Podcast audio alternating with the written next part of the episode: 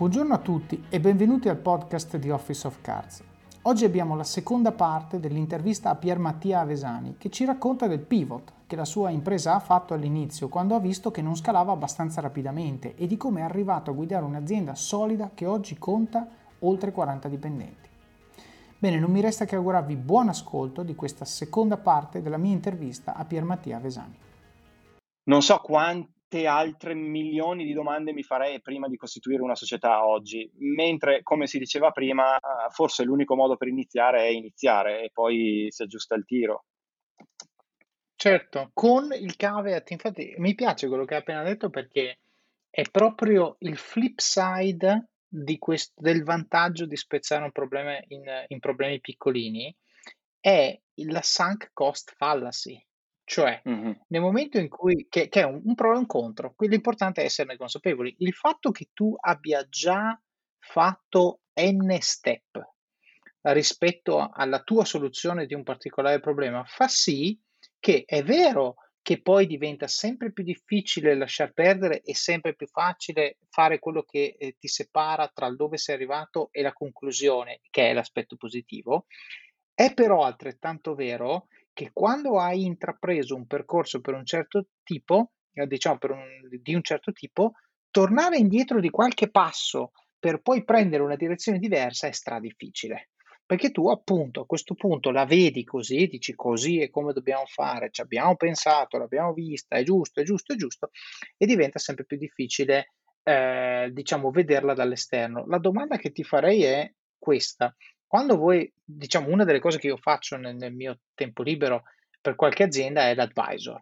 No, e io vedo spesso e volentieri che quando mi confronto con una startup in, in veste di advisor, per me è di una banalità pazzesca, ma non per l'esperienza che ho, semplicemente perché non so, cioè non solo per l'esperienza che ho, ma anche per il fatto che non sono dentro nel day to day dell'azienda che mi chiede supporto, per me è di una banalità pazzesca vedere i difetti, no? Eh, un po' perché io cioè, tendo sempre a guardare quell'1% che non va, però in generale, non essendo lì tutto il giorno a, a pensare a come risolvere un problema, io arrivo, vedo il problema fresco e vederlo fresco mi permette sostanzialmente di dire, ah guarda, lì a pagina 3 c'è un errore e questo qua che magari ha scritto 100 pagine e quell'errore l'ha letto 6.000 volte e non, non se n'è mai accorto.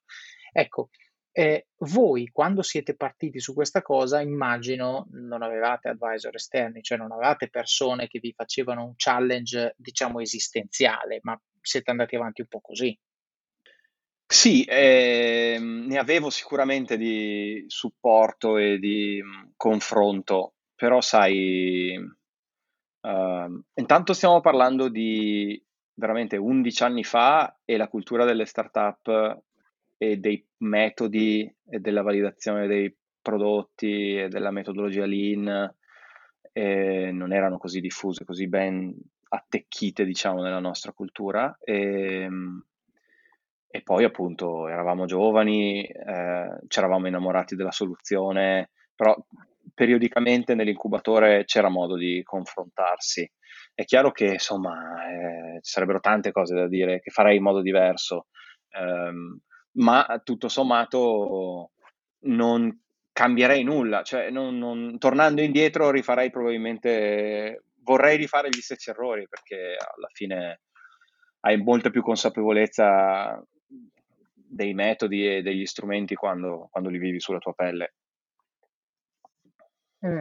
Beh, però scusami, eh, secondo me eh, trovo strano, eh, così faccio un po' challenge, ma trovo strano che in un Sì. incubatore non ci fosse nessuno che vi, che vi potesse mettere in guardia contro il fatto che le PA comunque si muovono con una dinamica che, come hai detto giustamente tu, non è questione di va o non va, perché alla fine è andata, però se tu hai un'azienda e hai esigenza di muoverti con un determinato passo per poter far crescere l'azienda pagarti lo stipendio, eccetera, eccetera, vivere di PA è rischioso. Questo, insomma, te, te l'avrebbe detto chiunque, penso, no? Allora, eh, certamente, ehm, e il eh, senno di poi ti dà ragione. D'altro canto mi vengono a dire due cose.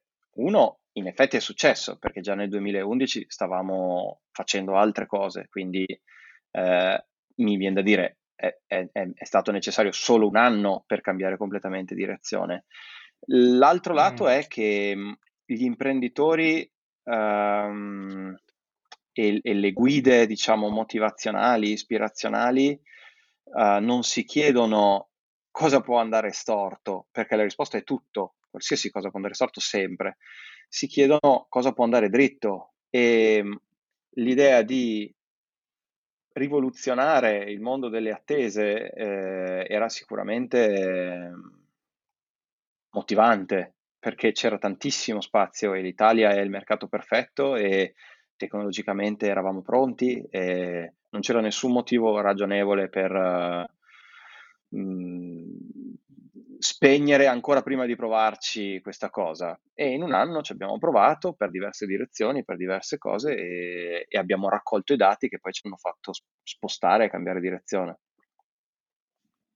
Certo, quindi diciamo era più un tema di eh, ho imparato, cioè è stato un male necessario, come dire, no? Che pure ti ha portato a fare quello che poi in America si chiama pivot, tu hai giustamente chiamato cambio di direzione, che significa prendo atto che questa strada non è la strada, non che non funzioni, ma semplicemente non è la strada giusta da percorrere ora, Sì, eh, e quindi cambio di direzione. Eh, sì, e questo chiaramente ti ha insegnato, eh, probabilmente appunto sulla tua pelle, ti ha insegnato a guardare un'opportunità di business in un modo molto diverso da prima, perché già questa frase, ci siamo innamorati della soluzione, non del problema, cioè quando tu vai a fare eh, il tuo coaching all'università, se tu scrivi questa frase sulla lavagna e te ne vai, gli hai già regalato un milione di euro a testa. Quindi voglio dire, è una lezione che sicuramente vale. Eh, eh, esatto. Sono Quindi d'accordo, ma perché eh, l'hai vissuta? Perché loro non saprebbero esatto. cosa farsene di questa frase. Esatto, noi speriamo che gli ascoltatori eh, si siano portati a casa quello che almeno mi sono portato a casa io sentendotela raccontare perché, ripeto, eh, un- tra l'altro devo dire anche eh, così eh, humbling, no? Cioè ti, ti- ti fa riflettere, ti mette le cose in prospettiva, il fatto che tu ti accorgi che una cosa nella quale credevi molto, perché su questa idea tu hai lavorato l'estate dell'università, della laurea, hai fatto, è stata la tua prima idea di business, eccetera, eccetera, non è funzionato. No, ecco, è importante perché se la prima cosa che funziona, che provi, funziona, ecco che magari ti, ti si crea quel, quel mito del, ecco, tutto quello remida, no? Tocco, diventa oro, funziona tutto, vado, faccio. Invece hai preso un rischio eh, con una, diciamo, a- da un'altezza bassa, quindi anche cadere faceva poco male, e tu sei caduto, sei fatto poco male, ma hai imparato una lezione che sono certo adesso nel prosieguo della tua storia è stata invece il trampolino da cui hai costruito tutto il resto, no? Sì. Ehm, ed è, ed è proprio così. Io ogni tanto all'inizio, quando raccontavo il percorso, eh, c'era qualcuno che, ma sembra strano, ma c'era veramente qualcuno che si infastidiva di con quanta positività stavo raccontando quello che stava succedendo, no? Cioè sembrava quasi una storia mh, troppo bella per essere vera. Ehm, E, lì secondo me si ritorna un po' alla necessità di voler vedere positivo o comunque di vivere con entusiasmo quello che hai, perché hai un sacco di cose. Ehm, che è un po' come le frasi che leggevo all'inizio del Covid, quando si stava in casa per le prime due settimane, ho letto tante volte sui social, ah, avevamo tutto e non lo sapevamo, no? Queste cose qua. E, e mi viene da dire, no, aspetta, se parli del passato vuol dire che non hai capito veramente la lezione. Ehm, abbiamo tutto e non lo sappiamo. E, e- ed è la visione che fa succedere le cose eh, straordinarie. Mi viene da dire, ehm, a Copenaghen hanno sviluppato un'app per ehm, i ciclisti che fanno commuting eh, in bici casa-lavoro, che gli dice quanto veloce devono pedalare per l'onda verde. Cioè praticamente quello che a Firenze c'è per le auto, no? Se fai 50 all'ora, questa scia, no, tutta questa via te la fai con il, con il verde. L'hanno, l'hanno pensato Mm, per i ciclisti, che è una cosa che mi sembra un- un'app talmente ingenua, cioè un'idea talmente semplice e folle allo stesso tempo, cioè che mi viene da dire, "Ma se io ti avessi raccontato che sto sviluppando quest'app, tu probabilmente avresti pensato, ma non la userà mai nessuno. Cioè non c'è nella nostra cultura l'idea di prendere il verde con la bici, no? Ma perché? Perché non c'è nella nostra cultura di fare commuting in, eh, in bicicletta. Solo se hai una visione ehm, d'insieme riesci a dare un valore a riesci a mettere in piedi un'app del genere e a darle e a darle valore. Un altro esempio, prima parlavamo di customer experience. Prova a pensare a, ehm, la customer experience di IKEA, che probabilmente è, ehm, un esempio da seguire, ehm, o che comunque ha fatto la sua fortuna, ehm, negli anni. Cioè ha rivoluzionato il modo con cui si vive un negozio di mobili. Prova a pensare di essere a tavolino te con il tuo designer di esperienze, eh, te sei il CEO di Ikea oppure il, lo store manager di Ikea e ti viene a dire ok allora facciamo così, eh, lasciamo i, mo- i, mobili che si possono comprare in magazzino e, e diamo una penna e una matita, scusami, una, un foglietto e una matita a tutti quelli che entrano perché si devono prendere nota delle cose belle che vedono durante nel, nello showroom perché poi se le recuperano dal, dal magazzino. Cioè, senza visione d'insieme e senza un po' di diciamo, consapevolezza che um, bisogna far succedere le cose, questo, questo storytelling è, è, assurdo, cioè non ti verrebbe mai da dire sì, è geniale, facciamolo, perché pensi, ma in quale mondo la gente gira per un negozio con la matita e il foglietto e prende nota di quello che gli piace per poi comprarsi. Cioè, un supermercato non funziona così, è, è diverso da qualsiasi no, esperienza che abbiamo. Certo. Quindi, se ti basi sulla razionalità e la, non lo so, la, e anche magari il pessimismo oppure la mh, mm, concretezza no? di, di, quello che già conosci, non, non riesci a, a, partire per un'impresa come quella di Ikea o come una qualsiasi processo di cambiamento è, ehm, è la, la visione certo. d'insieme che tu devi avere dentro e ti deve dare, e ti deve dare motivazione. Per quello dico, con la visione, con la motivazione che avevamo nel sangue, ehm, era difficile farci cambiare idea e, e, e farci uh, smettere di provare no? quella cosa, anche se magari um, eh, c'erano tutti i messaggi per dire no, guarda che avere a che fare con la PA per una startup è, è un casino. Per dire, prima di entrare in M31 abbiamo parlato con un altro business angel ehm, che ci ha detto, ok, allora voi per partire servono 100.000 euro, 50.000 euro di sviluppo, 50.000 euro di omaggi. E io dico, in che senso omaggi? Scusa, considera che avevo appunto 20 anni, eh, ero informatico. Sì, perché per entrare nella PA eh, servono gli omaggi. E io non, veramente non capivo, ma omaggi in che senso? Mm. Eh, bisogna. Eh, eh, e questa cosa, quando poi me l'hanno spiegata, dico, ma no, ma, ma non, fu- non, deve funzionare così, non, non, voglio che funzioni così, non, non ha senso. E, e, in M31 ci hanno dato un terzo di quello che lui avrebbe voluto darci, ma, ma non faceva parte del, del nostro modo di vedere le cose o del nostro modo di voler fare le cose. E anche qua quindi ci sta l'ingenuità no? nel dire, mm, ma forse avresti dovuto ascoltare quel tizio che ti diceva guarda che le cose funzionano, funzionano così se le vuoi far succedere velocemente. Però ecco, insomma, è un mix di voler imporre la propria visione del mondo e essersi innamorati della soluzione, essere ingenui e non, non parlare col mercato, insomma, un mix di errori che sicuramente abbiamo fatto, ma ho dovuto fare. Certo, quindi, quindi alla fine l'advisor che, che aveva messo in guardia c'era, solo che giustamente ma, uno, dici, ma no, non deve, non deve essere così, non deve essere così. Vabbè, che però è una, anche questa una lezione, secondo me stressa ancora di più il punto che dicevamo prima, cioè sì. eh, appunto hai detto anche adesso, anche più di uno, cioè il tema è che devi avere, eh, cioè la saggezza che io chiedo a un founder di avere, poi ovvio che a 20 anni è difficile, però è devi avere la saggezza di, di uh, chiedere opinioni a persone che hanno esperienze molto diverse da tua e ascoltarle, che non vuol dire seguirli, Vuol dire però esatto. ascoltarli, vuol dire, mh, ok, forse ha ragione, vuol dire mettiti per un attimo nello scenario in cui quello che quella persona sta dicendo che tu non condividi sia vero.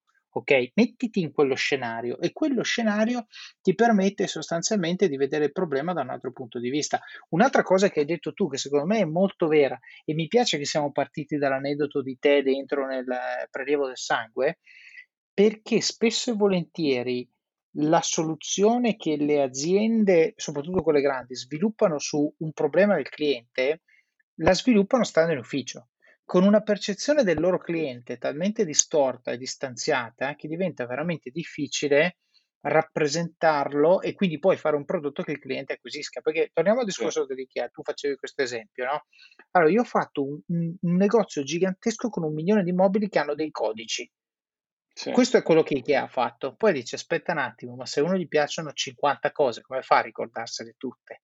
Gli metto carta e penna. E questo perché? Perché probabilmente magari anche loro stessi camminando dice: ah, aspetta, proviamo qua, proviamo qua, poi dici, beh, ma la carta e penna tutto sommato è banale, è anche un po' così, eh, crea anche un, l'aspetto fisico, no? Perché sicuramente loro potrebbero mettere QR code e tante cose, però la carta, la penna, lo scrivere crea un'intimità, sì, un, anche connessione con il prodotto che poi sì. andrai ad acquistare, che è casa tua, quindi una delle cose più intime che uno può, può comprare, ehm, che secondo me è difficilmente, difficilmente sostituibile. Quanto hai parlato della visione d'insieme, mi è venuto in mente un aneddoto che ho sentito raccontare da Giuseppe Stigliano, che è stato ospite di questo podcast, che lui racconta di questa, questa cosa che ha fatto la Disney Parks and Resorts, no? Quindi i, i parchi Mhm, della Disney, dove mhm, loro sostanzialmente hanno non so quanti milioni, tipo 20 milioni di visitatori all'anno, cioè robe, numeri assurdi, mhm. eh, e di questi il 3% perde le chiavi della macchina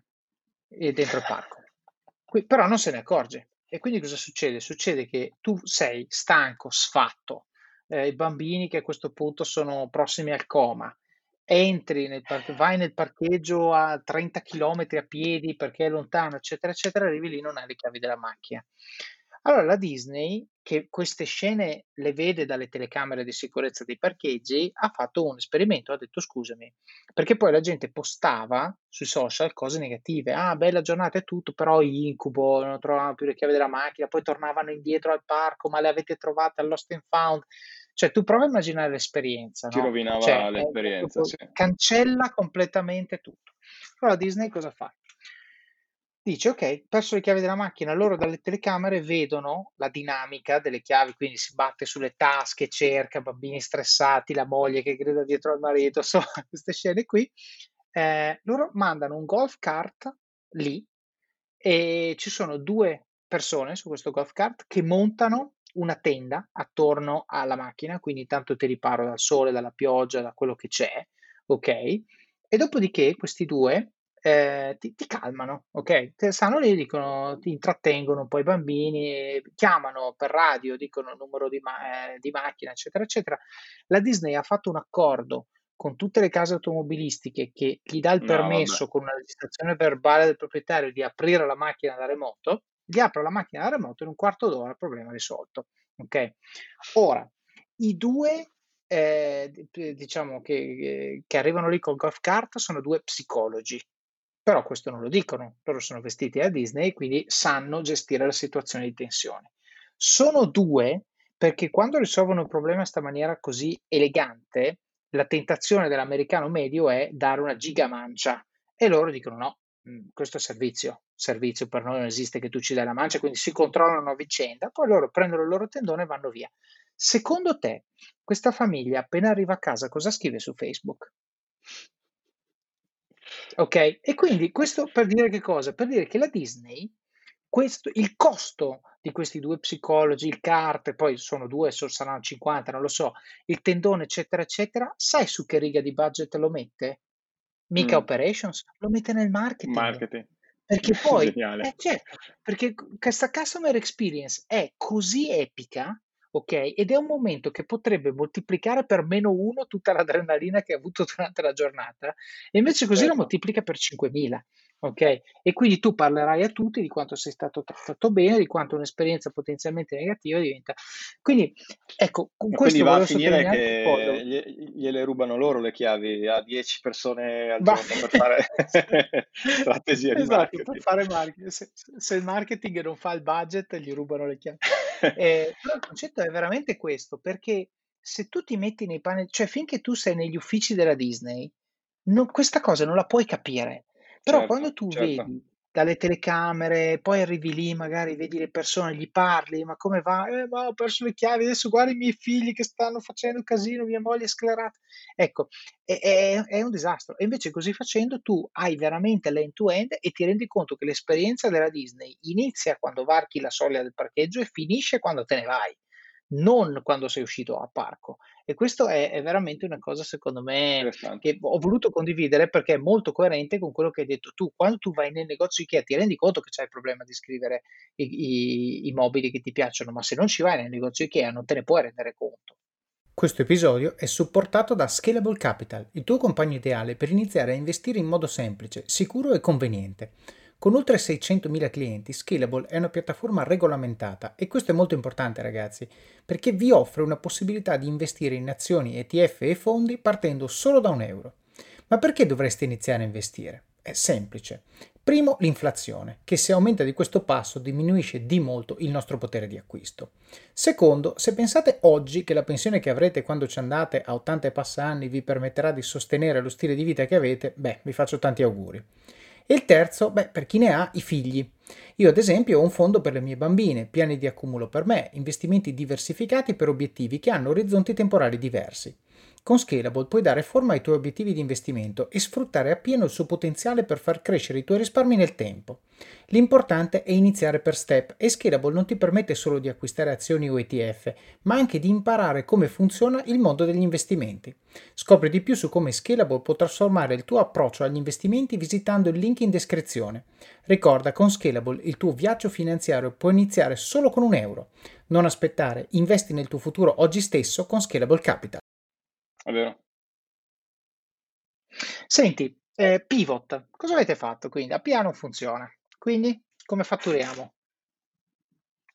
Ah, abbiamo sperimentato altri due, tre prodotti digitali all'anno, e ognuno con i, con i propri early adopter, quindi seguivamo chiaramente il mercato, eravamo sul territorio a, a scovare problemi da risolvere usando la piattaforma di gestione delle attese che abbiamo mano a mano evoluto e, e quindi um, abbiamo lanciato diversi prodotti digitali, appunto come ti dicevo, ognuno con proprio, i propri primi 3-4 clienti, però ci, ci, siamo scontrati con uh, il product market fit, cioè quella voragine che c'è tra gli early adopters, che sono i primi clienti con cui magari costruisci il prodotto, che quindi sono sperimentatori, innovatori, e l'early market, quindi il vero mercato, ehm, il, il, il prim- la prima fetta di mercato che puoi, che puoi acquisire con un prodotto standard. E mettere a catalogo un prodotto um, di un, un, prodotto sul mercato eh, standard, quindi non da costruire assieme ai clienti, richiede un, una serie di, di, energie, di risorse, di sforzi non, non banali. Quindi abbiamo anche lì realizzato dei prodotti digitali che sono ancora a scaffale e che mh, però eh, si sono affiancati all'eliminacode e non, non ci hanno dato quella scala che, a cui puntavamo, ok? Quella scalabilità a cui puntavamo. Ti racconto un prodotto um, molto semplice. Um, una pista polystill è una strategia di database building per uh, centri commerciali, fiere, eventi o, o, feste. Una pista polystill, quindi le macchinine fisiche che si guidano su, sulla corsia, che si può giocare però tramite i propri smartphone, quindi non ci sono le pistoline le pistole per guidare le macchinine, ma lo guidi con lo smartphone dopo aver dato nome, cognome, email, eh, età, eh, sesso e cose di questo tipo. Quindi ti profili, giochi per due minuti, compare la tua faccia sul monitor e cerchi di fare il best lap eh, di, di, quella, mm, di quella giornata.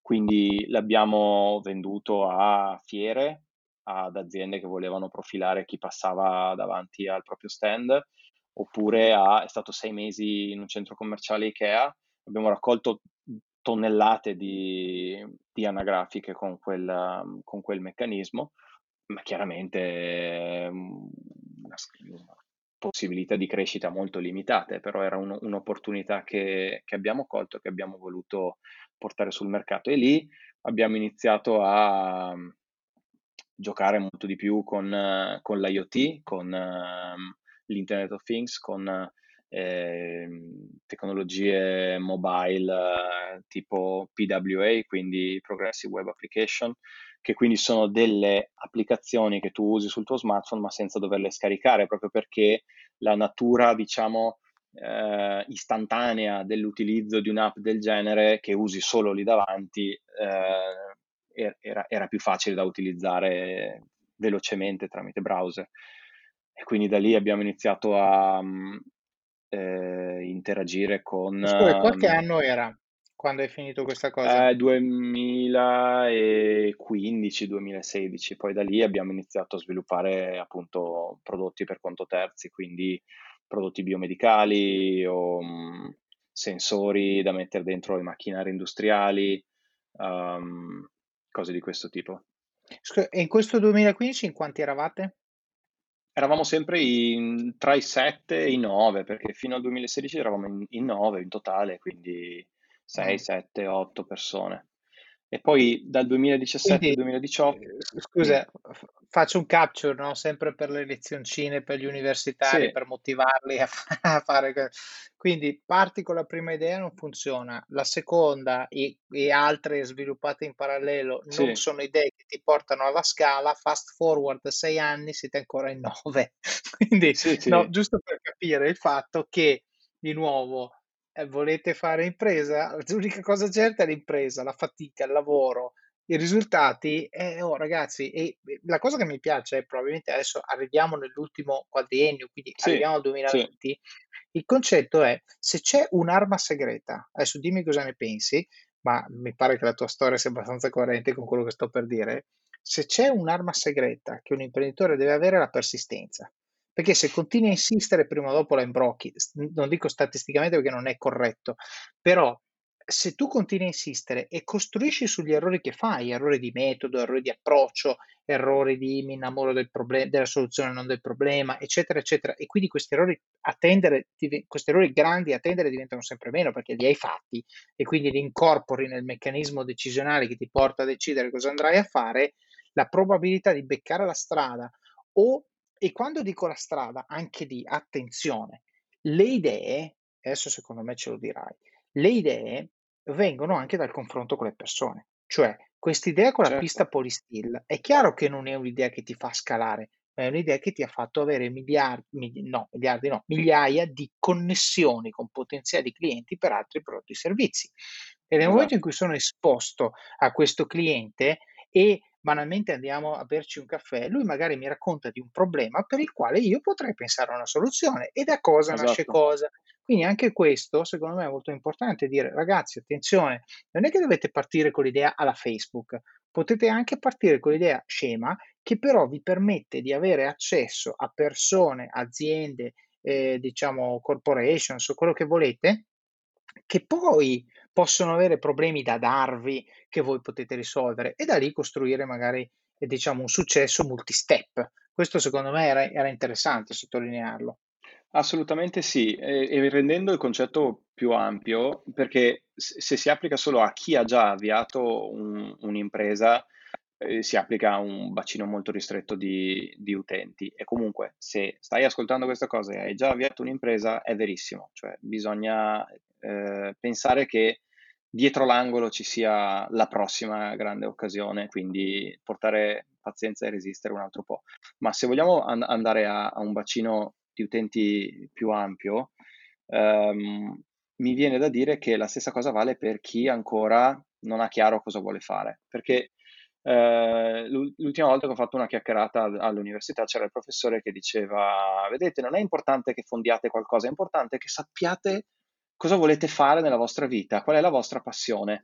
E, e, e questo concetto, eh, sì, esatto, questo, è perché se avete passione non lavorerete mai un giorno, ma non è vero, è un incubo, non è vero, io ho passione ma non c'entra, io, io, è vero, è, è bellissimo come, come, frase, come motto, ma di base, ehm, se sei uno che sa già cosa fare, questa frase non ti aiuta, perché lo sai già e stai partendo per la tua strada. Se invece ah, non, non, lo sai, non hai ancora capito qual è il tuo posto nel mondo, e penso che parlando con i ragazzi, è il 95% dei ragazzi non hanno ancora capito cosa sarà di loro, gli viene ancora più ansia, perché se uno ti dice l'importante è che tu sappia cosa fare e non sai cosa fare, eh, mm, ti viene ansia. E non è che sei stupido o sei demotivato o sei pigro, è che hai di fronte talmente tante alternative e soprattutto nessuno ti ha ancora insegnato a fare una scelta perché la scuola fino alla fine dell'università non ti insegna a fare una scelta.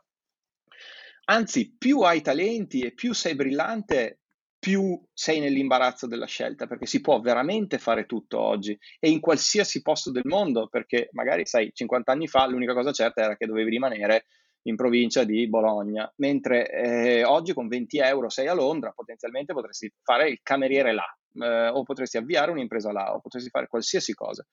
Quindi il consiglio secondo me è che, quindi riprendo quello che stavi dicendo, non è sapere cosa fare, ma ehm, non sai cosa fare, è assolutamente normale. Eh, fa qualcosa, inizia con qualcosa, sbaglia, perché tanto sbaglierai, quindi eh, fai stage gratuiti, nel senso che se servono a te per crescere, a trovare la tua direzione, a trovare la tua posizione, chi se ne frega se per due mesi ti danno solo 400 euro e non, e non uno stipendio. Poi chiaro, se ti fanno fare le fotocopie, dopo cinque giorni te ne puoi, te ne puoi andare, ma finché ti arricchiscono, finché ti fanno capire più cose di, di te stesso, fai, fai, cose, ma vuol dire anche veramente il cameriere o il grafico o il musicista puoi fare veramente qualsiasi cosa eh, per un discreto mh, mm, numero di settimane e mesi per capire effettivamente cosa, cosa qual, qual, è il tuo posto e, e, e, scoprire cose di te che magari non, non conosci, perché alla fine, eh, ricollegandomi alla persistenza, alla fine lo si trova il proprio spazio nel mondo e magari proprio spazio nel mondo è non avere una specializzazione, magari è sapere un po' di tutto e ci sarà un modo per monetizzare eh, quella cultura generale di base. Quindi mh, mm, direi che l'unica cosa da non fare è farsi venire ansia perché mi viene da dire il 100% delle persone che conosco magari si sono autoconvinte di sapere qual è il loro posto nel mondo, ma di base non lo sanno neanche loro e, e stanno trovando una giustificazione collegando i puntini a a posteriori, ma se, se avessero dovuto collegarli mh, in avanti guardando il futuro non ci sarebbero riusciti, quindi eh, poca ansia certo. e, più, e più sperimentazione. Certo che poi rientriamo nel tema della tunnel vision, no? Cioè se io ho visto tre cose e ho scelto una di queste tre cose, io ho trovato l'ottimo locale, non l'ottimo globale, no? Esatto, per usare una metafora esatto. matematica, cioè io ho trovato il meglio di quei tre, poi magari per dieci anni vado avanti così, va bene, poi improvvisamente mi ritrovo esposto a una quarta cosa che mi piace di più di quella che mi piaceva prima, e quindi allora sì. invece è molto meglio, come hai detto tu, esporsi a contesti, situazioni, persone, idee, confrontarsi per capire dov'è che tira meglio, eh, diciamo, la, la, bandiera, dove sono le mie passioni. Ci tenevo a fare un commento su quella frase, se hai passione non lavorerai un giorno della tua vita, non è vero. Non solo non è vero, ma la rifraso e dico, se hai passione, la vera passione, non è che non lavorerai un giorno della tua vita, ma avrai la resistenza di lavorare un giorno esatto. più di tutti i tuoi esatto. competitor. È Questa è la esatto, differenza. Esatto, Questa è la differenza. Tu lavorerai e come? Lavorerai più di tutti, ma la passione che Anzi, hai ti dà la resistenza e la pazienza esatto, esatto, di riuscire a mettere più ore. Questa è la passione, no che non lavori un giorno della tua vita. Queste sono esattamente frasi fatte da eh, esatto. post con, con, le nuvolette, col tramonto sì. sui social media che non servono assolutamente a niente. Va bene, senti, e quindi allora 2016, 2016 a questo punto avete, fa- avete un, un, po' di cose a scaffale, no? un pochino di queste sì, idee, sì. Uh, e a questo punto che cosa succede? Beh, un'opportunità dopo l'altra iniziamo appunto a, mhmm, a sviluppare dei buoni prodotti digitali per conto di aziende e per conto di imprenditori. E quindi cresciamo di numero, cresciamo di fatturato e impariamo un miliardo di cose su come si gestiscono i team e come si creano prodotti digitali con, con, un po' di diversità nel team, con un po' di ascolto da parte degli utilizzatori ehm, e, e, diventiamo l'azienda che siamo, che siamo oggi. E, e, mi viene da dire, una delle più grandi sfide, no, non è vero, ce ne sono infinite, ma insomma, una delle sfide è stata quella di passare costantemente da, da qualità a velocità, cioè ci sono momenti in cui devi trovare il tuo spazio come azienda, il tuo spazio nel mondo e quindi ti serve ehm, capire se stai facendo la cosa sbagliata e qual è la cosa giusta da fare. E quindi in quel caso, in quel senso dico, vai alla ricerca della qualità. Poi una volta che invece inizi a fare la cosa giusta, e come, come modello, come struttura, come è, devi mettere su velocità, cioè devi farne il più possibile di quella roba giusta e quindi fai efficienza. Ma non ha senso fare efficienza prima di, fare, di aver trovato la cosa giusta, perché potresti fare molto velocemente e molto, in modo efficiente la cosa sbagliata e schiantarti contro un muro. Eh, e questa cosa non succede una volta sola, non succede in un'azienda, secondo me, um, soprattutto oggi dove i tempi e i mercati cambiano super velocemente, non succede una volta sola, non succede all'inizio, metti in piedi il modello e poi vai di velocità. Devi continuamente capire quando devi cambiare il modello e quindi passare a ignorare un po' di efficienza, anzi apprezzare le inefficienze perché sono creatività e, ehm, e quando invece andare sulla, sulla scala. E quindi è, è, anche una questione di prospettiva, cioè uh, la diver- diversity nel team, i diversi punti di vista, ehm, trovare metodi per ascoltare tutti senza far perdere tempo a tutti. Questa roba qua è fondamentale per capire costantemente dove far andare eh, sia la propria azienda che il prodotto che stiamo sviluppando in quel, in quel, in quel momento, ad esempio. Ed è una cosa che tutte le aziende, secondo me, hanno apprezzato uh, durante il lockdown. Una crisi globale che ti scombina le carte, allora si torna alla ricerca della cosa giusta da fare in modo inefficiente, perché mh, mm, immagino che in tutte le aziende di qualsiasi mercato uh, abbiano quantomeno messo in discussione i propri processi, no? E, e, e, e qualcuno anche i propri prodotti eh, alla ricerca della nuova, della nuova risposta.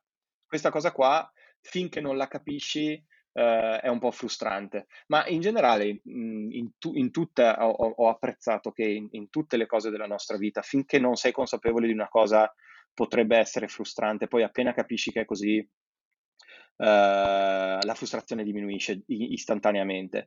Uh, mi faccio un esempio: se tu sei un bravo sviluppatore ehm, o un bravo, insomma, hai l'hard skill di quella cosa, un bravo musicista o un bravo eh, creatore di campagne marketing, ok? Quindi ADV su Google, sei bravissimo, sei un genio, conosci tutto. E, e quindi sei molto bravo e ti promuovono perché hai visione di quella roba lì, ottieni risultati, quindi ti promuovono e diventi manager di quella cosa, oppure diventi direttore d'orchestra invece che eh, suonatore del, del, pianoforte, oppure diventi CTO invece che sviluppatore. Lì il tuo lavoro cambia completamente, cioè tu non scrivi più codice, tu inizi a gestire le persone che scrivono codice, tu inizi a gestire le persone, come sarà capitato a te, che fanno le campagne ADV su, su Google. E, ehm, di base però non, non, per forza questa cosa è, com- è compatibile con, con, le tue skill e con la tua personalità o con la tua capacità, no? Perché tu eri molto bravo a scrivere codice, non a gestire persone e finché non metabolizzi che sei diventato manager e il tuo lavoro non è più gestire codice, ma è gestire persone, il fatto che qualcuno entri con un problema da risolvere ti crea una frustra- frustrazione pazzesca perché tu pensi, cacchio, dovrei perdere il tempo, passare il tempo a scrivere codice e invece sto qua a gestire i problemi delle persone. Ma è proprio quello il problema, è che il tuo lavoro è gestire le persone, ok?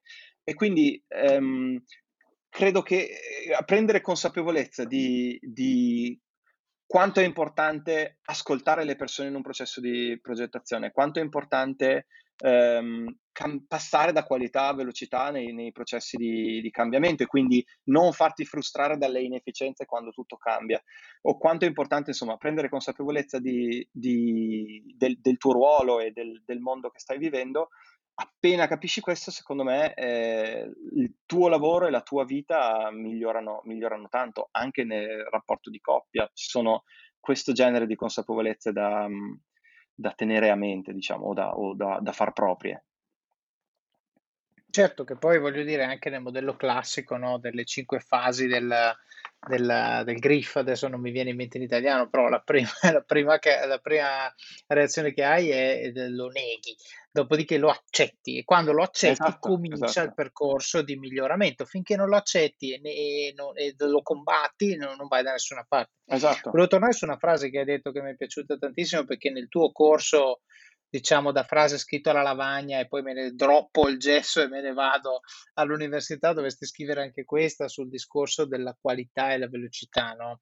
Eh, cioè ci sono momenti in cui la cosa giusta da fare è leggere la mappa e poi ci sono momenti in cui la cosa giusta da fare è andare avanti e seguirla, la mappa, Esatto. no? Quindi è, è- è importante, secondo me, io mi ricordo avevo un collega in Booking.com che era appassionato di orienteering, che, Mm, che è una cosa che fanno in pochi, eh, lui mi diceva siamo sempre i soliti 150 che vanno in tutta Europa a fare ste gare mm.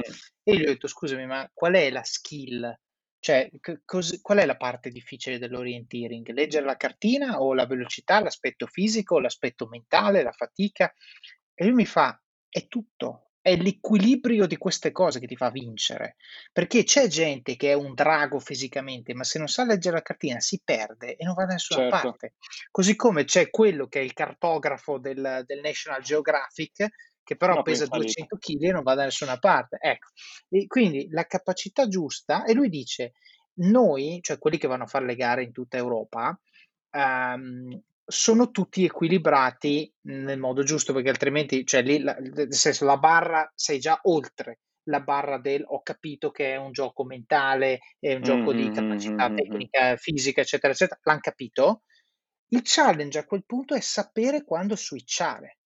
Perché il Mhm. concetto è quando stai andando, vado, vado, vado, poi aspetta, mi fermo, controllo la cartina, no? E quindi minimizzare gli errori che possono portarmi fuori strada. Ecco, questo è lo stesso discorso anche, per esempio, quando uno, tu hai parlato della gestione dell'azienda e anche della vita, eh, diciamo, di carriera di, di una persona nel passaggio da eh, individual contributor a manager di persone. Ma io parlo anche, per esempio, in un senso di carriera anche in un senso di vita. Ci sono momenti in cui la cosa giusta da fare è fermarsi e riflettere, ok? Mhm. E analizzare tutti i dati che ci abbiamo a disposizione e anche avere il coraggio di dire non ne ho abbastanza e quindi devo andare a prendere altri dati per poter avere tutti gli elementi sul tavolo. E poi nel momento in cui ho deciso che eh, ho capito tutto, mi, mi sembra chiaro che vado in modalità execution, seguire lo script che hai scritto tu, sempre però con la mente aperta, perché ovviamente non devi correre il rischio di avere eh, una situazione in cui tu hai eh, deciso una strada, poi vai avanti man mano che la percorri, ti rendi conto che è completamente sbagliata, dici no, però questo è quello che avevo deciso, vado avanti. Quindi torniamo al discorso di prima, mi innamoro della soluzione e non del problema. Ecco, però secondo Esatto. me questo è importante. Quindi a quel punto tu dici, ho fatto sei anni in cui mi sono fatto le ossa, ho imparato cose, eh, ho acquisito network, relazioni, eccetera, eccetera, e a questo punto eh, ho, cominciato a registrare interesse per prodotti di un certo tipo, sempre ad hoc, per determinati tipi di clienti di una certa dimensione, e l'azienda ha cominciato a scalare. E quindi questo porta anche, secondo me, a un cambiamento che nella vita di un'azienda è molto importante, che è il, diciamo, mh, lo scollinamento, cioè tra le 10 e le 30 persone, secondo me un'azienda cambia completamente identità. Perché in Completamente, 10 dalle tutti 10 alle conoscono 30, è vero. tutti, ci si vede, 10 è il numero esatto per giocare a calcetto, eh, quindi insomma è proprio tutto perfetto. Poi però quando arrivano a 30 c'è innanzitutto l'introduzione di un layer manageriale, perché tipicamente non Mhm. possono essere 30 che riportano all'amministratore delegato. E quindi c'è il fatto che hai, tu avrai uno staff, un primo livello, e ciascuno di questi avrà sotto un team. E Mhm. dopodiché c'è anche la, la componente psicologica sul fatto che eh, per quanto io li conosco tutti, perché se sono 30 tipicamente li ho visti tutti, almeno in fase di colloquio, però c'è gente con cui parlo sia non una volta l'anno in un momento dove io sono sul palco e loro no. Ecco, questo e quindi a quel punto li cambia il DNA dell'azienda. Voi come l'avete vissuto questo cambiamento? Se a volte ti senti così, ti serve la formula dell'equilibrio.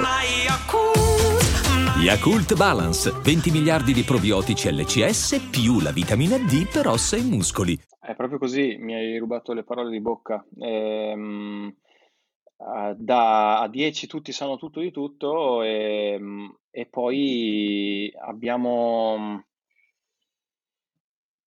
creato un'organizzazione mh, che fosse adatta alla generazione di nuove idee. Eh, il, il, bello ehm, di a- aver fondato un'azienda e di essere diventato amministratore delegato a 22 anni è che, e quindi parlare con amministratori delegati ehm, dell'incubatore eh, e quindi vedere i problemi di aziende più strutturate ehm, e come venivano gestiti da quel ruolo, ma al tempo stesso avere amici che stavano affrontando il loro primo impiego e sentire le loro lamentele no? e loro, mh, mm, le loro, diciamo, il, le, la loro visione dell'azienda e del capo e di, degli sprechi e della direzione aziendale, cose di questo tipo, contemporaneamente, quindi nello stesso momento, nella mia testa c'erano queste due cose il, bello è stato che appunto che mh, sono riuscito a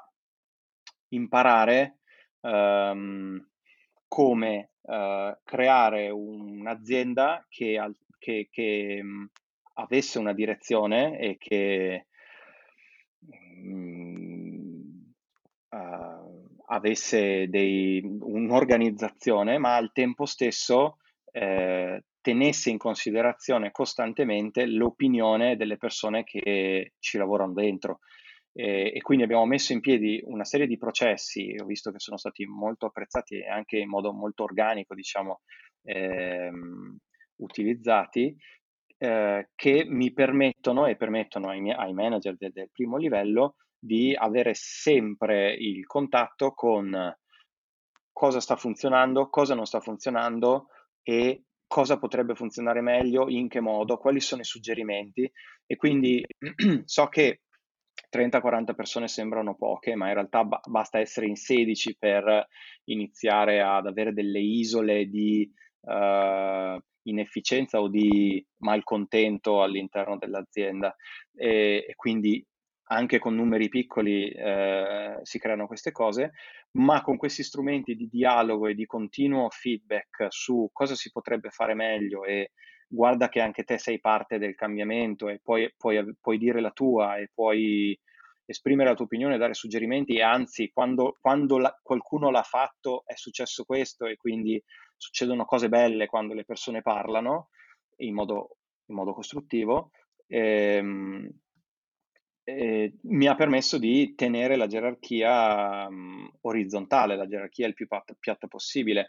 Un, e questo perché? Perché la creatività e l'innovazione non è compatibile con gerarchie molto strutturate o con molti livelli in azienda, perché i nuovi arrivati devono per forza poter dire la loro perché sono eh, loro sono il presente, non sono il futuro, è, è, chi è dentro l'azienda da dieci anni che è il passato e i nuovi arrivati sono, sono il presente. Quindi se vogliamo mantenere un contatto con il presente, dobbiamo per forza ascoltarli tutti e essere, devono esserci dei processi costruttivi per ascoltarli sempre tutti. E, e, e quindi ecco, questo è, questo è, quello che è successo. La sfida è stata tenere l'azienda sulla stessa pagina e mh, non far comparire isole e, e rimanere aggiornati su quello che la gente pensa che l'azienda dovrebbe fare. Uh, perché alla fine è anche la loro azienda e, e, e siamo noi al, suppo- al, servizio di loro, eh, non loro al servizio dell'azienda. Siamo noi manager al servizio di chi vive l'azienda che vuole fare le cose fatte bene e vuole avere un impatto sul mondo. Io penso che questo Hai sia stata la storia degli frase, ultimi... hai detto una frase bellissima. Scusa, scusa, vai avanti, finisci pure. No, no, scusami, scusami te, io poi se mi lasci parlare vado avanti all'infinito, ma mh, penso che la sfida degli ultimi tre anni sia proprio questa.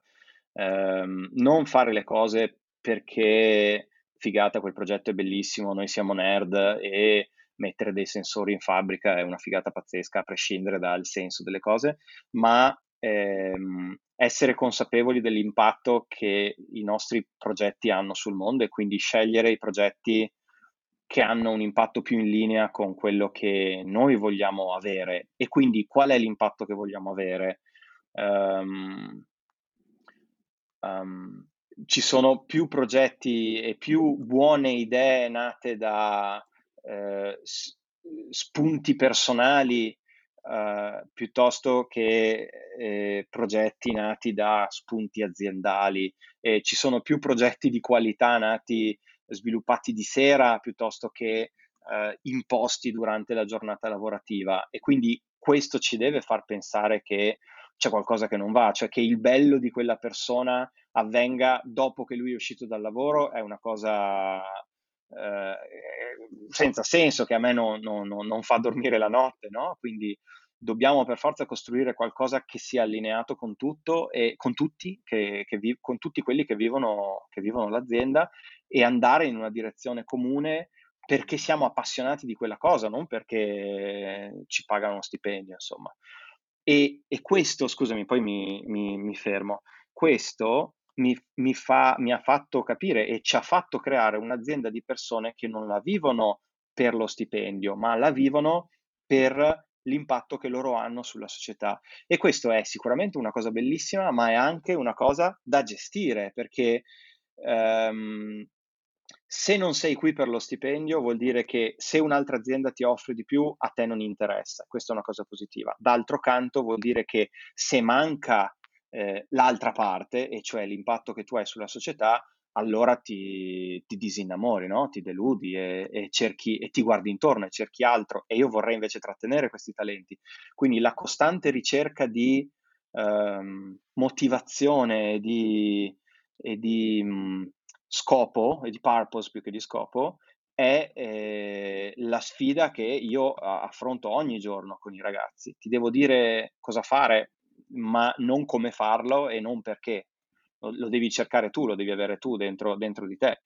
Chiaramente sarebbe molto più facile dire, vabbè, tu sei bravo, ti do 500 euro in più, tu non sei bravo, ti do 500 euro in meno, ma, mm, ma così funzionavano, non lo so, le fabbriche della Ford eh, 60 anni fa, no? non penso che funzionino più le aziende oggi così. Certo, certo. Ma allora io riflettevo appunto su una frase che hai detto che mi è piaciuta molto e voglio aggiungere un pezzettino. Tu hai detto i vecchi, tra virgolette vecchi, perché insomma non- vecchi chiamiamoli come tenure aziendale, no? Quindi quelli che sono in azienda da più tempo, hai detto sono il passato. I vecchi sono il passato, i nuovi sono il presente e insieme siamo il futuro. Questa, questa è la conclusione Boom. logica. Questa è la conclusione logica, il tweet.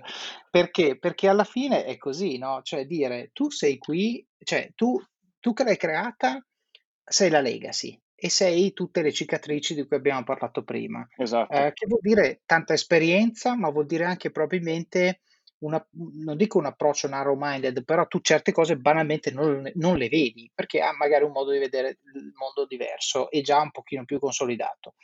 I nuovi sono il presente, quindi che arrivano sposando quella che è la mission oggi e completamente all'oscuro di tutto ciò che ha portato l'azienda dove è e se anche lo racconti comunque non c'erano, non l'hanno vissuto, non è come esserci stati, però la combinazione di queste due cose, quindi il loro approccio, approccio, il loro piglio, la loro energia con la tua passione, la tua esperienza, eccetera, eccetera, costruiscono il prossimo capitolo dell'azienda. Mi piace molto anche quando hai evidenziato che il manager è al servizio delle sue persone e non il contrario, che è una cosa tipicamente che la gente vede al contrario, eh, soprattutto perché se assumi gente più brava di te non ha senso che esatto. poi gli dici cosa esatto. fare, come farlo, perché farlo, e allora non ha senso. Allora cosa fai? Prendi gente più scarsa di te, se ti aspetti che gente più scarsa di te ti aiuta a far crescere l'azienda, proprio non hai capito, non hai capito niente.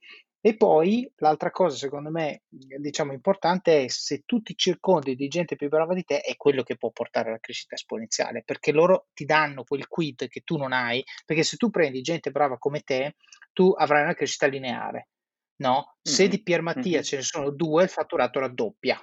Questo è proprio lineare. Se ce ne sono tre, triplica. Va bene. Però se io assumo uno più bravo di me, posso fare invece che il doppio, posso fare il triplo il quadruplo, il quintuplo, anche solo con una persona, perché questo ha avuto quel guizzo che io non avevo. E il mio mestiere è semplicemente di far sì che il guizzo di questa persona emerga, che ci sia un contesto in cui può emergere e poi io mi preoccupo di far sì che questo guizzo venga, eh, diciamo, massimizzato, che l'impatto di questo guizzo certo. venga massimizzato sia per il cliente che poi per, la, per l'azienda stessa. Senti, hai parlato di Covid. Dato che per quanto questo episodio andrà in onda fra qualche settimana, non credo che il Covid sarà passato.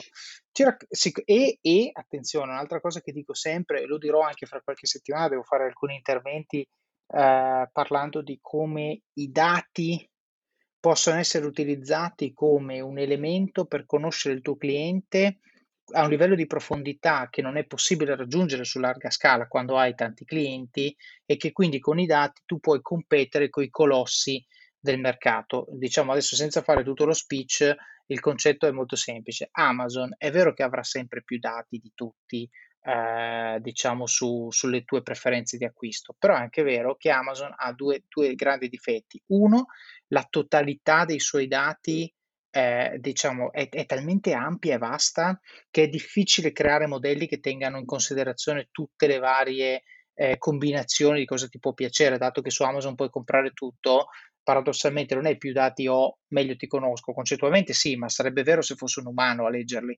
Non ci sono ancora modelli matematici che riescono a correlare il fatto che se ti piace eh, una commedia romantica e una scatola di cioccolatini, allora sei un romantico, ecco, perché sono scollegate completamente. Secondo, e questo è molto vero molto in Italia, eh, Amazon non ha la capacità né l'interesse di declinare cose troppo specifiche sul mercato italiano. Mm-hmm. E quindi che cosa vuol dire? Vuol dire che loro prevalentemente vanno dove ci sono i soldi, i soldi stanno sui mercati in lingua inglese, quindi l'italiano è sempre più o meno una traduzione. Quindi anche lì la loro capacità di decifrare i titoli dei film, i titoli degli articoli, eccetera, eccetera, è eh, un pochino limitata. Il piccolo negoziante invece ha il vantaggio che è di nicchia, conosce il suo prodotto meglio di chiunque altro, eh, ha la passione, ha l'energia, ha tutto, però cosa succede? Non riesce a essere competitivo sul prezzo perché Amazon è più forte. Allora cosa deve fare il piccolo negoziante? Deve far leva sul servizio perché è quello che il cliente apprezzerà. Mm-hmm e quindi gli darà fiducia nonostante magari lo stesso prodotto costa il 10% in più, però il negoziante gli fa quel trattamento che eh, fa sentire il cliente speciale. Per fare tutto questo il negoziante deve avere i dati sui clienti, sulle sue preferenze, cosa gli piace, cosa non gli piace, categorizzarli e tenere presente tanti aspetti dei dati. Con te volevo parlare del digitale, non volevo parlare dei dati, perché dico il Covid ha sostanzialmente paralizzato eh, il retail per tre mesi, eh, ad esclusione della, diciamo, della grande distribuzione. Um, tante aziende, come hai detto tu, si sono dovute reinventare a reinventare un business, anche magari certo. ripartendo certo. dalla lavagna bianca, no? E cancellando certo. cose eh, che hanno sempre fatto per dire inventiamocene di nuove. C'è qualche aneddoto secondo te rappresentativo di come sì. queste capacità e questa è stata un'opportunità per molti e chi non l'ha colta sì. sostanzialmente è stato fregato perché dice io continuo, aspetto, aspetto, aspetto e poi non è successo niente perché è passato un anno, siamo ancora dentro. Ma guarda, di aneddoti, aneddoti ce ne sono tantissimi. Te ne voglio raccontare, vediamo due o tre se sono, se sono veloce. Ehm, azienda che fa mh, espositori, stand fieristici. È tre anni che ci annusiamo perché noi facciamo esperienze in realtà virtuale e realtà aumentata e, ehm, e loro hanno capito in qualche modo che eh, le fiere non è che stiano vivendo chissà quale momento felice in generale, poi ci sono le grandi fiere che funzionano, ma insomma eh, vive anche, loro vivevano anche di piccole fiere. E quindi avevano annusato che il digitale avrebbe potuto essere un po' il loro futuro, ma mh, nei tre anni che ci siamo annusati, poi alla fine non si è mai concluso assolutamente nulla. Arriva il lockdown, due giorni dopo mi chiamano, dobbiamo assolutamente fare questa cosa in realtà virtuale. Dico, è un pelino too late, sai, perché serve, cioè non è che possiamo fare la prima cosa che ci viene in mente e sperare che funzioni, dobbiamo studiare, abbiamo bisogno di tempo, ora che abbiamo studiato, progettato e realizzato qualcosa è passato anche il secondo lockdown. Quindi questo è un esempio di, ok, digital transformation era assolutamente fondamentale e, e, non si può fare in una settimana di lockdown. In una settimana di lockdown servono soluzioni pronte, infatti il 90% del rumore che ci è arrivato addosso di richieste, di esigenze erano mh, prodotti a scaffale, quindi soluzioni e-commerce o cose di questo tipo. E, mh, mi viene in mente, guarda, un, un esempio che, che calza per, a pennello con quello che hai detto te è, è, è, questo qua. Mi ha chiamato durante il lockdown un, un amico psicoterapeuta che mh, viveva il problema degli operatori sanitari. Loro erano in crisi, stavano vivendo dei momenti drammatici, sotto stress, lavorando 12 ore al giorno e prendendo delle scelte che, che erano pesanti e quindi avevano bisogno di supporto psicologico. E lui dice: Ho un metodo, però eh, le mie sessioni durano un'ora con una sola persona, non riuscirò mai ad arrivare a mille persone in una settimana. Ho bisogno di fare un'app per eh, diffondere questo mio audio, quasi si chiama autoipnosi, diciamo che è un, un audio distensivo che aiuterebbe gli operatori sanitari. Normalmente io avrei detto, ok, capiamo prima se c'è il problema, poi vediamo se quest'audio è la soluzione, bla bla bla, però i tempi erano talmente stretti, ne ho parlato con i ragazzi e gli ho detto, ragazzi, lanciamo sul digitale una piccola eh, web app con questi 20 minuti di audio e vediamo ehm, come rispondono, non facciamo una pagina web, non facciamo una, una, pagina social, non gli diamo un nome, mettiamo questi 20 minuti di audio su una web app e lo condividiamo via WhatsApp, vediamo cosa succede. Quindi in quattro giorni abbiamo disegnato un'esperienza carina, eh, l'abbiamo realizzata, l'abbiamo messa online, mi ricordo un sabato a luna, e l'abbiamo inviata prima allo psicoterapeuta e poi io a tre amici medici e infermieri e i miei ragazzi altrettanti, altri due amici. Quindi stavamo effettivamente rispondendo a, un, a una loro esigenza in tempo reale. Okay? Questa cosa è diventata virale. Nel giro di tre settimane l'hanno usata in 15.000 operatori sanitari e continuavano a usarlo ogni sera. Eh, ho visto che il, la tendenza, che non era suggerita, ma era la loro tendenza naturale, era ehm, di ascoltarla verso le due, le tre di notte, cioè quando finivano il turno per, andare, per, per prendere sonno. E, e, e, ci rispondevano e ci arrivavano messaggi vocali di risposta tipo uh, che bello ho dormito per la prima sera dopo settimane mi è passato il mal di testa e, ehm, gente che commossa spiega, ci spiegava eh, che visioni le aveva dato quell'audio e adesso un bel caffè finito perché rischiare di rimanere senza caffè quando puoi abbonarti a Caffè Borbone? Prezzi vantaggiosi, costi di spedizione inclusi, tante possibilità di personalizzazione e l'abbonamento lo sospendi quando vuoi. Decidi tu la frequenza, la qualità, scegli tra le cialde e capsule compatibili e crea il tuo mix di gusti e miscele. Mai più senza caffè con l'abbonamento Caffè Borbone. Tutte le info su caffèborbone.com. E però anche altri feedback, tipo ehm, in home page ci date degli eroi, è un po', adesso non posso dire quella parola, però diciamo che non, non, non, ci, non mi sento bene a essere definito un eroe, perché questo è stato il mio lavoro da anni, non ci avete mai considerato, adesso che vi serviamo eh, ci chiamate eroi. C'era un po' insomma di, di disagio da questo punto di vista e quindi noi subito abbiamo tolto dallo, dalla landing page eh, li abbiamo ringraziati senza chiamarli eroi tendenzialmente. E io due settimane dopo ho visto su LinkedIn una mm, grande casa farmaceutica che aveva creato questa immagine di questo medico che esce dalla sala, si toglie la mascherina, non lo so, in modo molto epico, tipo, non lo so, Armageddon, sai, oppure il quinto elemento, questi esploratori che vanno nello spazio certo. e camminano in slow motion, con scritto grazie, siete i nostri eroi. E pensavo, ma ma loro lo sanno che gli operatori sanitari non, non, apprezzano questa cosa, non vogliono essere chiamati eroi. Quindi te che sei una mega casa farmaceutica, che parli con loro da anni, non, non, non, sei riuscita a cogliere questa sfumatura, mentre io che sono una software house che fondamentalmente non ho interesse di mercato a parlare con gli operatori sanitari, quindi non sono stato in ascolto così bene come avresti dovuto essere rimasto in ascolto te, eh, ho già ricevuto questo feedback. Questo secondo me è proprio la magia del, del digitale, cioè avere un, un metodo misurabile eh, che ti dà risposte reali dalla tua audience e che tu puoi usare per migliorare la customer experience ogni giorno, come dicevamo, no? È un po' come il digitale è un po' come essere in parcheggio o comunque uh, out of the building, cioè, per, per, perché raccogli i feedback, i feedback, reali. Quindi questo secondo me si abbina molto con la tua domanda, cioè è l'utilizzo dei dati nel modo giusto per parlare con l'audience e chiaramente poi queste case farmaceutiche hanno iniziato a contattarci per entrare in possesso di questa soluzione e iniziare a parlare veramente con il loro target.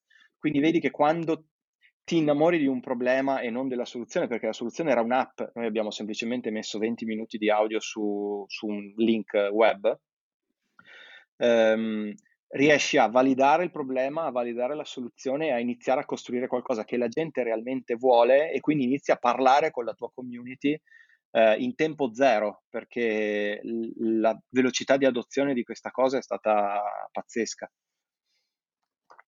Certo, ma eh, scusami, e poi ha, ha avuto trazione questa cosa? Cioè, non ho capito da un punto di È ancora vista, oggi. eh, cioè, eh, il- ah, ok, Sì, sì, ancora oggi la, la utilizzano, eh, ma lo scopo non è adesso fargli avere traction, eh, non è mm, farlo rientrare in una logica di business. Quello è proprio un nostro, un nostro, No, ma traction diciamo, magari nel senso, anche nel senso di Office of Cards, cioè io voglio che questo podcast raggiunga il numero più alto di persone perché credo che aiuti. Tutto qua, non è che ci guadagno niente, assolutamente, però eh, assolutamente. credo che aiuti. 300-400 sessioni Certo. ci sono ogni giorno, anche oggi a distanza di mesi da marzo, aprile. Certo, e, e tra l'altro secondo me c'è un'altra cosa che hai detto molto, molto vera, che non solo il digitale è eh, come cosa hai detto, l'androne, il parcheggio, insomma, ti permette di ascoltare i clienti, sentirli da vicino. Ehm, ecco, attenzione perché sentire quello che dicono i clienti lo sentono tutti, ascoltarli è un'altra cosa. E il fatto che alcuni si lamentano, e alcuni, eh, non tutti, e quindi io prendo eh, un'iniziativa deliberata di eh, fare quello che mi stanno chiedendo, rispettando il loro punto di vista, che non è il punto di vista di tutti, perché qualcuno di loro si sentirà un eroe, ne sono certo, così come ci sono quelli che non si sentono, cioè sarà la curva nel mezzo che dice ma chi se ne frega, io sono qua per fare un lavoro, Certo, c'è gente che ha certo. bisogno, per loro è una missione, ci mancherebbe altro, e c'è, c'è quello anche che si infastidisce per l'amor del cielo, tu dici, nonostante quelli che si lamentano siano su 10.000 download, saranno 100, 1000, non lo so, però comunque una, una parte piccola, tu dici io li ascolto, ok, li ascolto e, e faccio una cosa perché? Perché da un certo punto di vista dici io non mi voglio alienare nessuno. E quindi questo secondo me è corretto. Se uno addirittura si prende la briga di dire in maniera Bravo, forte esatto. non, non farlo, io mi tolgo il problema di avere, tra virgolette, un nemico, no? Io parlo sempre di make no enemies. Eh, dall'altro punto di vista dico, quanto più, torniamo al discorso del parcheggio della Disney, quanto più io elimino delle ovvie cose che sono Esatto. polarizzanti in senso positivo o negativo, tanto più la cosa che sto facendo ha impatto perché gli tolgo, tra virgolette, la scusa e addirittura trasformo quello che era un momento di critica, perché quello che ti ha mandato poi la critica è andato a vedere sul sito, la parola era sparita, avrò detto, ah che bravi questi che ascoltano. Ok, mentre invece quando la nota fa- casa farmaceutica di turno ha messo l'immagine di Armageddon, diceva che pirla questi qua invece fanno advertising perché sciacallano, insomma fanno marketing, adesso non lo so, però concettualmente vogliono dare un'immagine che fa comodo un pochino anche a loro più che idolatrare no, eh, la persona, o meglio, uno ci potrebbe leggere, io non lo so, non conosco nessuno case farmaceutiche, però uno ci potrebbe leggere che la casa farmaceutica vuole, vuole dare dell'eroe al medico perché così il medico è più ben disposto ai suoi prodotti, per esempio, no? È un po' una forma anche di piaggeria. Senti, Pier Mattia, siamo andati per un paio d'ore. Eh, io ti farei una domanda finale, anche per capire un pochino, per, per sintetizzare questa cosa. Abbiamo, secondo me, eh, toccato alcuni punti da micro, micro lezioni per le tue slide, frasettine da scrivere, poi droppare il gesso e, e andare, o, o il click- clicker, visto che ormai il gesso non si usa più, no? Prendi il clicker, lo butti per terra. Ehm, e volevo chiederti, con la tua esperienza, quindi con quello che hai vissuto fino ad oggi, quale pensi che sia il tuo superpotere? Cioè, che cosa pensi che ti renda particolarmente efficace nel fare ciò che fai? E l'hai fatto a diverse velocità, l'hai fatto da solo, eh, l'hai fatto con l'amico, l'hai fatto in 9, adesso siete in 40, fra qualche anno sarete in 100 eh, per clienti facendo un calcolo, cos'è, un gestore delle code, poi adesso realtà virtuale, eccetera, eccetera. Cioè, un ventaglio ampio, no? Eh, quale pensi che sia la cosa che ti ha permesso di eh, a, diciamo, attraversare tutto questo ventaglio con successo, posizionandoti in una, non dico che sei arrivato, anzi sei solo all'inizio, però il concetto è hai fatto un percorso che sicuramente è un percorso in crescita. Quale pensi che sia tuo, la tua chiave di volta, il tuo, il tuo segreto? È una ottima domanda. Tra l'altro è una domanda trabocchetto, perché tu in un altro podcast hai detto a una persona, io, no- io durante i colloqui non chiedo alla candidata eh, come si definisce, ma chiedo alla candidata come ti definirebbero le tue amiche. E quindi forse dovresti chiedermi Certo. cosa gli altri direbbero di te che è il tuo superpotere, ma a parte gli scherzi, ehm, mi viene da dire che potrebbe essere l'empatia, nel senso che um, è quella cosa che um, mi ha permesso di, di vincolarmi eh, da relazioni di business o personali, sempre legate comunque al lavoro, eh, in modo, sai, make no enemies, ecco, forse riprendo quello che hai detto tu, quindi senza farmi nemici, al tempo stesso è quella cosa che ti fa ascoltare l'altro e quindi ti fa ascoltare i malumori in azienda o ti fa ascoltare i suggerimenti. Mm, ed è anche quello che ti fa ascoltare le persone, quindi magari uh, ti fa anche essere, ti fa, fa, fa pensare giustamente alle persone che um, mi interessi davvero dei loro problemi personali o loro, delle loro sfide. E quindi, dato che il mio lavoro è ispirarli e motivarli, l'empatia penso che mi torni utile uh, da questo punto di vista. E, e, empatia vuol dire, insomma, sì, vuol dire un sacco di cose, quindi potrebbe essere questo, però mh, mm, è una domanda tra bocchetto e ci ho pensato un secondo e mezzo, quindi magari se ci penso meglio mi viene in mente altro. Guarda, ti do, ti do un suggerimento, Pier Mattia. Ti dico cosa ho fatto io proprio perché tu me l'hai girata, giustamente hai usato le mie armi contro di me, quindi dici bene, chiedi cosa dicono i tuoi amici. Allora, vi racconto a te e agli ascoltatori che cosa ho fatto e lo consiglio a tutti. Adesso, quando stiamo registrando questo episodio, è eh, inizio di dicembre, quindi va bene adesso, ma va anche bene quando lo pubblichiamo e va bene quando, in qualsiasi momento lo ascoltiate. Allora, andate su Google Forms che per andare su Google Forms è forms.google.com. Ok, create un form con tre domande e qui passo un attimo al mio schermo dove ho le tre domande che ho mandato io. Domanda 1. Una o due cose che Davide fa di solito che dovrebbe continuare a fare nel 2021. Una o due cose che Davide di solito fa e che dovrebbe fare di meno o smettere di fare nel 2021. Un consiglio che pensi possa aiutare Davide ad avere maggiore impatto in Telepass. Ok, questo, questo form io l'ho mandato a 25 persone, che sono le persone con le quali lavoro più a stretto contatto nel mio day to day, colleghi e fornitori. Ok, quindi cioè persone che mi vivono, che mi hanno vissuto negli ultimi 12 mesi, alle quali chiedo spassionatamente un numero limitato di cose, perché deve richiedere poco tempo, deve essere anche quasi prima cosa che ti viene in mente.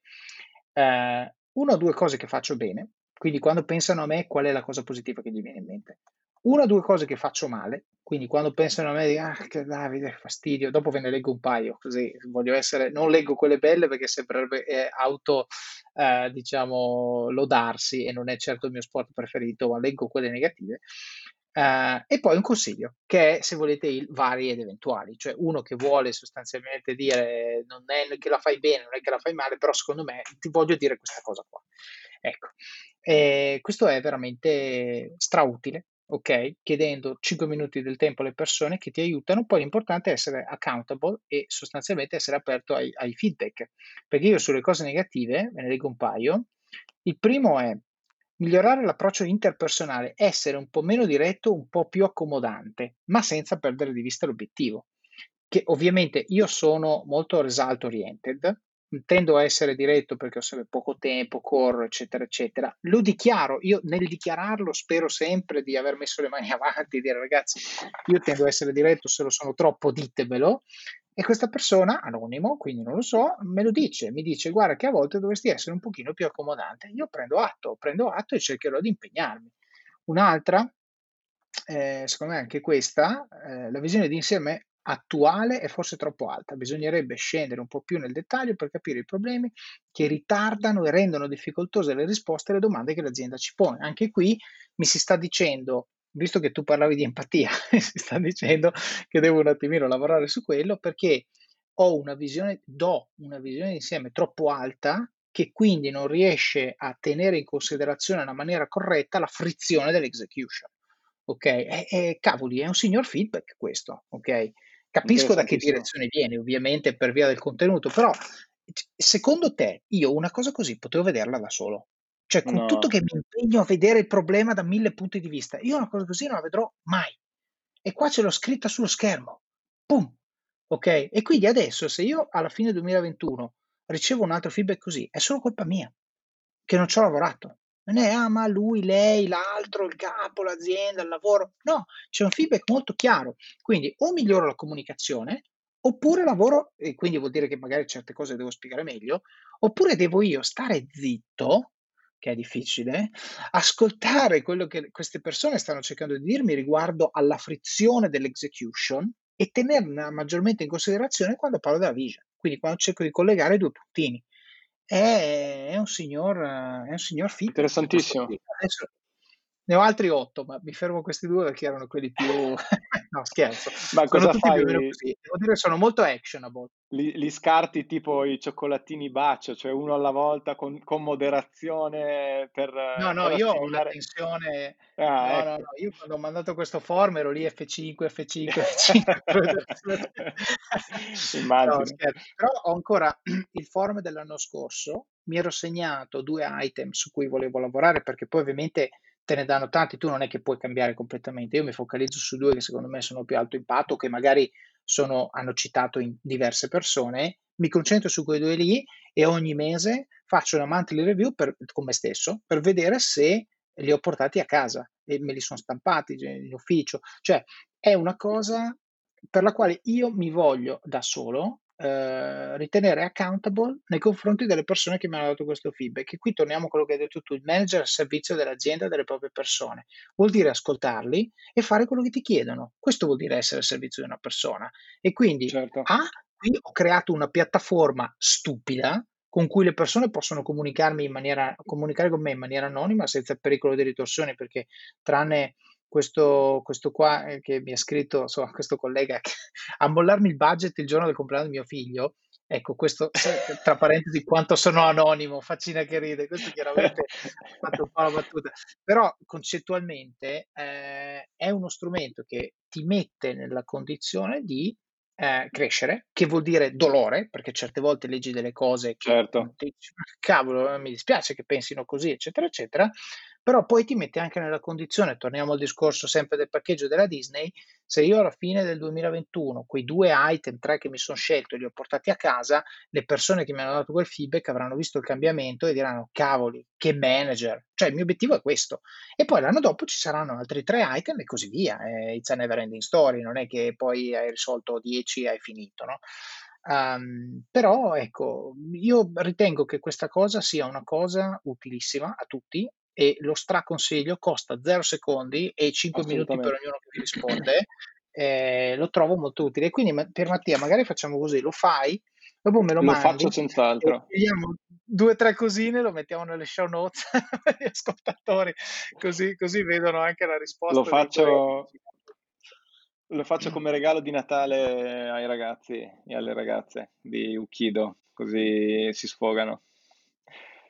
Ottimo, ottimo. Senti, dai, eh, direi grazie mille per, per grazie le storie te, Metteremo poi i link a tutto nelle show notes, eh, anche al tuo sito, il sito dell'azienda, e quindi magari se state assumendo qualcuno vuole cercare lavoro, eh, può essere un buon, uh-huh. sicuramente un buon punto. Avete sentito per Mattia, quindi vi siete fatti un'idea della filosofia, della cultura che, che Ukido ha e quindi concettualmente eh, potrebbe essere una cosa che, che sentite vostra e quindi eh, anche nel senso di quello che dicevamo prima, nel momento in cui sento questa cosa e mi clicca qualcosa, ecco che magari devo, devo approfondire.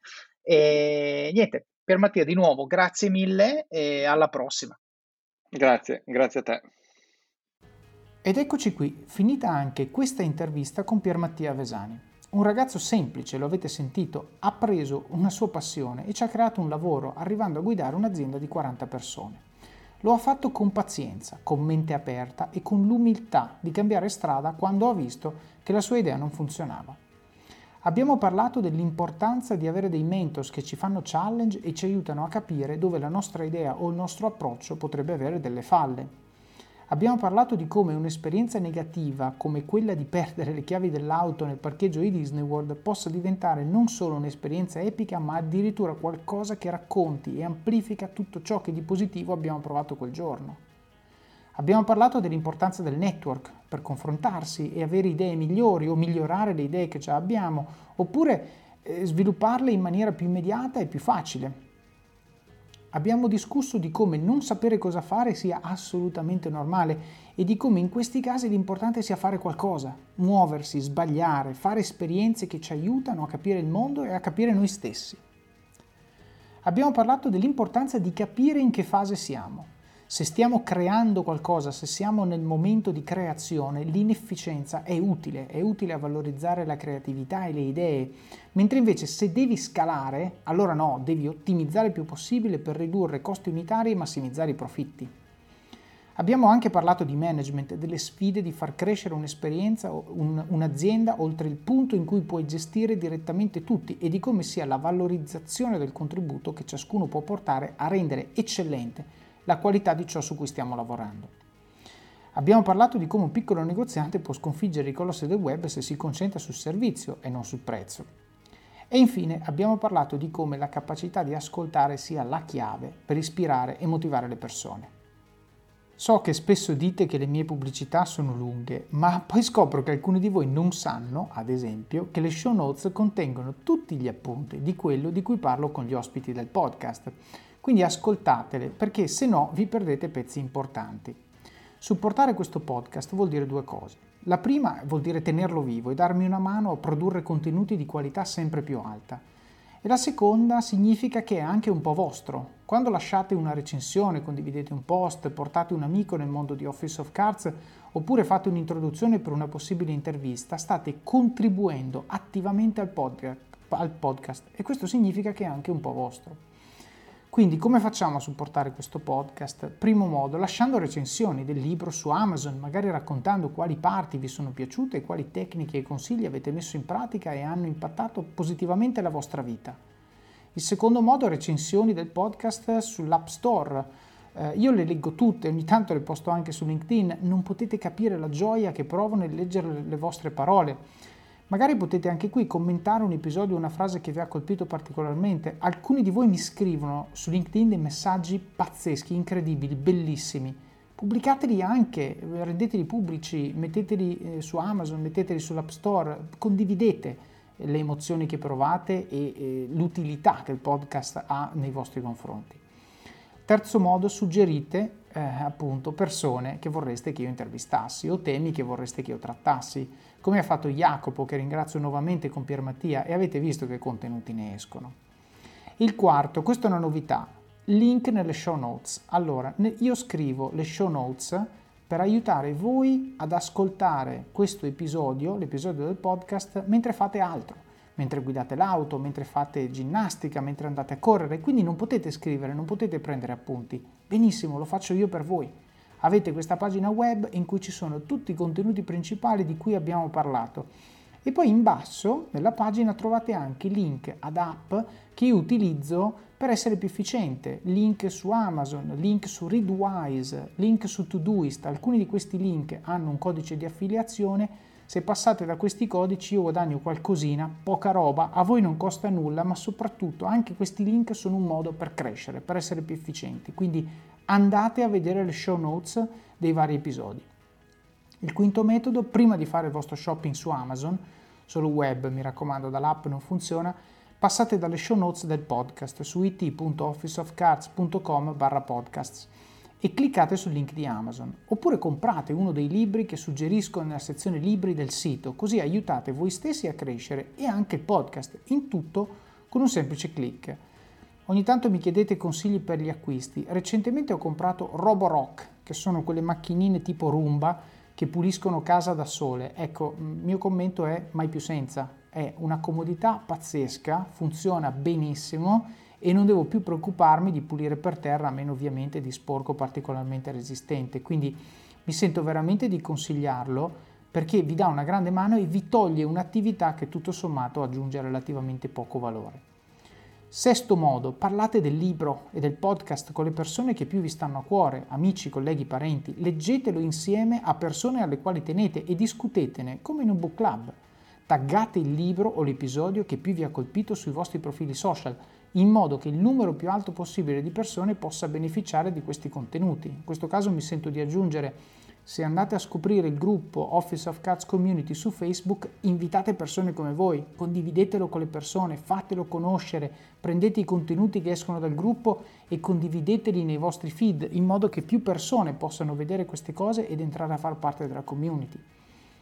E poi l'ultimo, il più importante di tutti, mettete in pratica quello che avete imparato e dimostrate coi fatti che le cose di cui parliamo qui funzionano Dovete lavorare duro, dovete fare quelle 10 flessioni, dovete vivere al massimo, dovete spingere sull'acceleratore, fare quella dieta, quella slide che non avete voglia di fare, però dovete fare.